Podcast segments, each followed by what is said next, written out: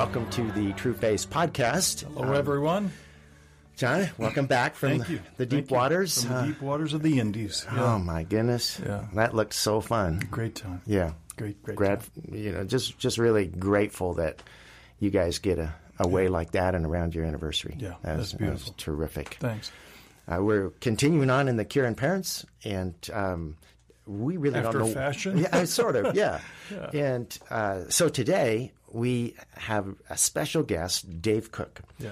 who uh, is a friend of ours uh, from around the community here uh, in in the Phoenix area, and um, his story is a story that sort of blends in with uh, a guy we wrote about in the Cure and Absolutely. parents. I mean, talk about that. Well, y- you, you can't be with Dave very long and realize that he uh, he has been on Jim's journey. Uh, Jim, the father in the story, and the Cure and parents, who thought he was setting the terms of how to keep his kids in line and how to fix things and how to uh, m- make his way imposed on his kids. Yes. and not learning how do I earn trust from this child and he has been learning that in recent years in a powerful way. So um, he mirrors Jim's journey so much, I think, in, in not just the book, but in, in your life.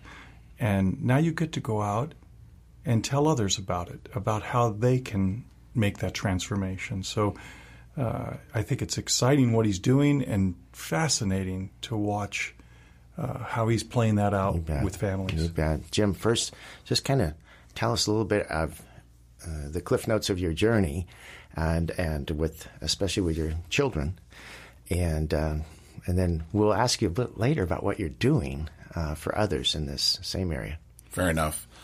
Uh, my journey started about eight years ago, really. Uh, you know, my, I have my children are 30, 33, and 37. My youngest child, a boy, uh, you know, son is uh, 30 now, but he's been in about a 10 year ordeal with addiction. Eight years ago, I found out what he was dealing, you know, how serious it really was. And for about two years, I went into everything that a parent would do when their child is sick rescue them, save them, do whatever I can to help them, and only to find out that my life was spiraling out of control in a quest to save him Wow. and relationships, business, personal health, all those things were shredded. And I got to a point in my life where I realized how broken I was, and I started focusing on taking care of myself and getting into a place of, of a healthier being. And the mission was basically ride my bike for an hour a day for 100 days in a row. And it wasn't about the physical exercises as much as it was about the meditational experience of being out there on the road for an hour. And kind of fast forward to the journey is, is that when I got completed across the finish line of that 100 day challenge, I realized that I was in an entirely different place. I started to understand more about myself and my relationship with my son and the fact that I was diving deep into the chaos of his life. But it began as, as, um, we talked about is it began with a healing journey. Wow. And, you know, it's took me six years to get to this point. So the first part was survival, how to become a stronger dad. But I was still focusing on trying to understand what I can control and what I can't control, the key word being control. yeah. I still was working on, you know, uh, maintaining some semblance of control, realizing that that probably was not the thing. So I started working with moms and dads and sharing with them ways to communicate with their child, interact with their child, interact, interact with the rest of the family, dealing with this chaotic, troublesome experience of addiction in the family. And it has migrated, you know, to the point where as I started to work on my healing, work on having a better relationship with my son, that very much what we, you know, we talk about, um, Jim and the cure is that I realized I was still really focusing on things that I could control. It was about me. Yeah. And the watershed moment was about six or seven months ago. I started to realize, wait a minute. When I talk to moms and dads and I say, what are you, what are the, if you had to describe emotionally where you are, they'd say fear, anger, frustration, disappointment, worry. Well, of those five things, only one is really about their son or their child. Yes, right. Worry. They're worried about it getting worse or what could happen next. But fear, anger, disappointment, frustration is emotions I'm experiencing. It's all about me. And that's when I started going, wow, I am bringing my garbage into my son's problem, which means that I can't be helping him. All I'm trying to do is help me. Yeah, yeah. Talk to us about that. Uh, you know, this book is a lot about earning trust and learning to trust, and so talk about that. Um, the contrast of parenting out of fear versus uh, trust. How, what did you, what was your journey like in that regard? Well, I think when we first looked at that, a lot of times one of the things that we talk about, besides the first, you know, the first step that I share with parents is you know the whole notion of self care. You've got to start to you know, yeah. do something to get yourself in a healthier place. But the second place has always been establishing healthy boundaries.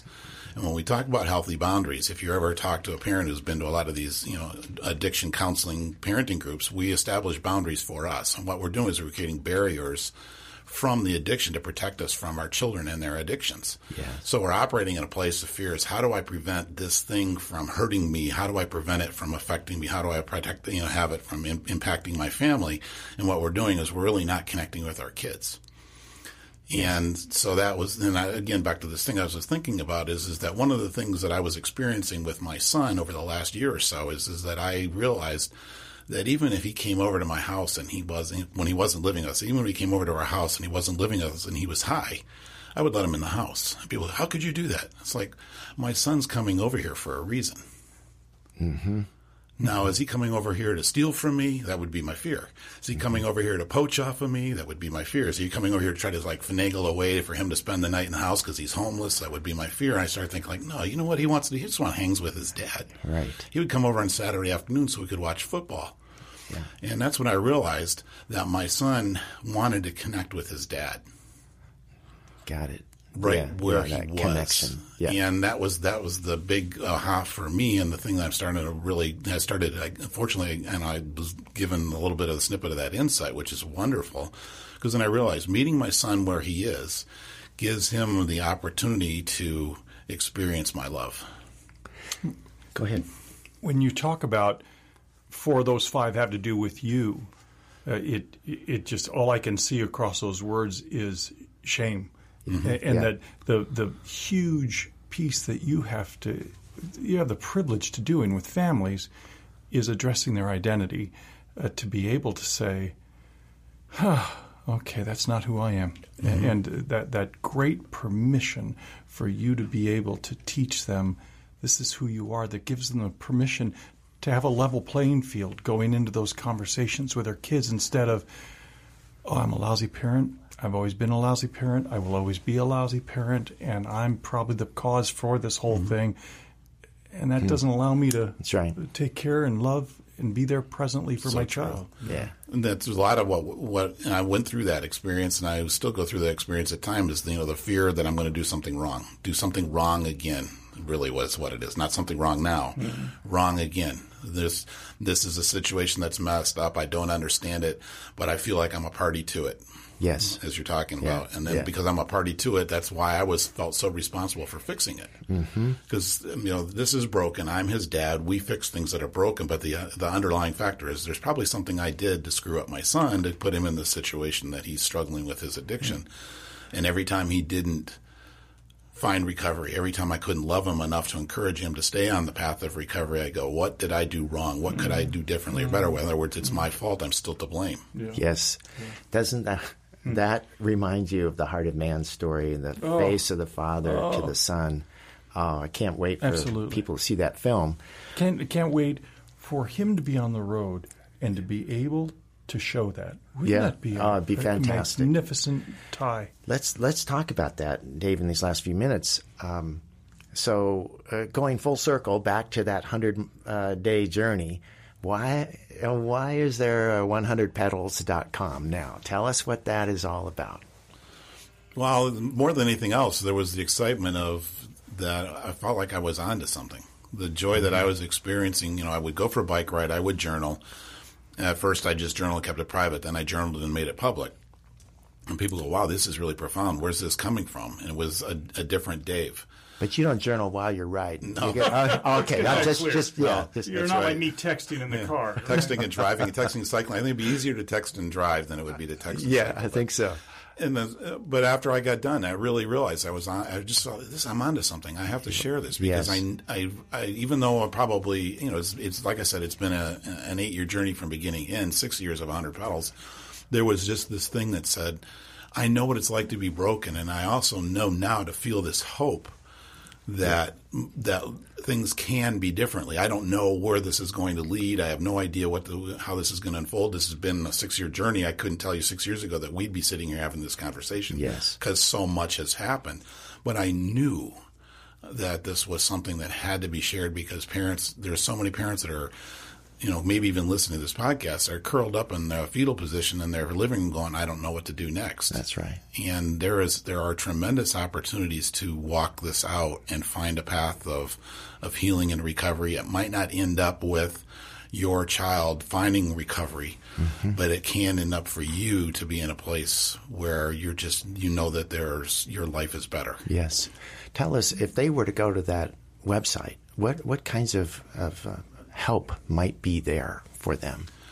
More than anything else, right now there's uh, um, there's I have a series of podcasts where I talk right. about some of my experiences. I blog every week, and what I do is blog on the journey that I'm on, things that I've Great. experienced, things that I'm um, feeling at the moment, interactions with my son or with my other children, whatever. And I just do that on a weekly basis and help people, you know, experience what I'm experiencing. I guess and the way then you were it. saying that you have a podcast that kind of unpacks the blog that you wrote. Yeah, on, on Tuesday I do a blog, and then on Thursday I do what I call inside the blog because in five to seven hundred words you can only say so much and only can yeah. convey so much. Yeah and there's always a story behind the story. Yes, and that's what I really do on Thursdays is say here's here's what I want you to here's what I'd like to share. Here's the story behind this blog that was I couldn't include in the blog because it's too long. And, yes, yes. You know, so, well, Dave, this is really encouraging uh, today. Uh, the specific applications that you've made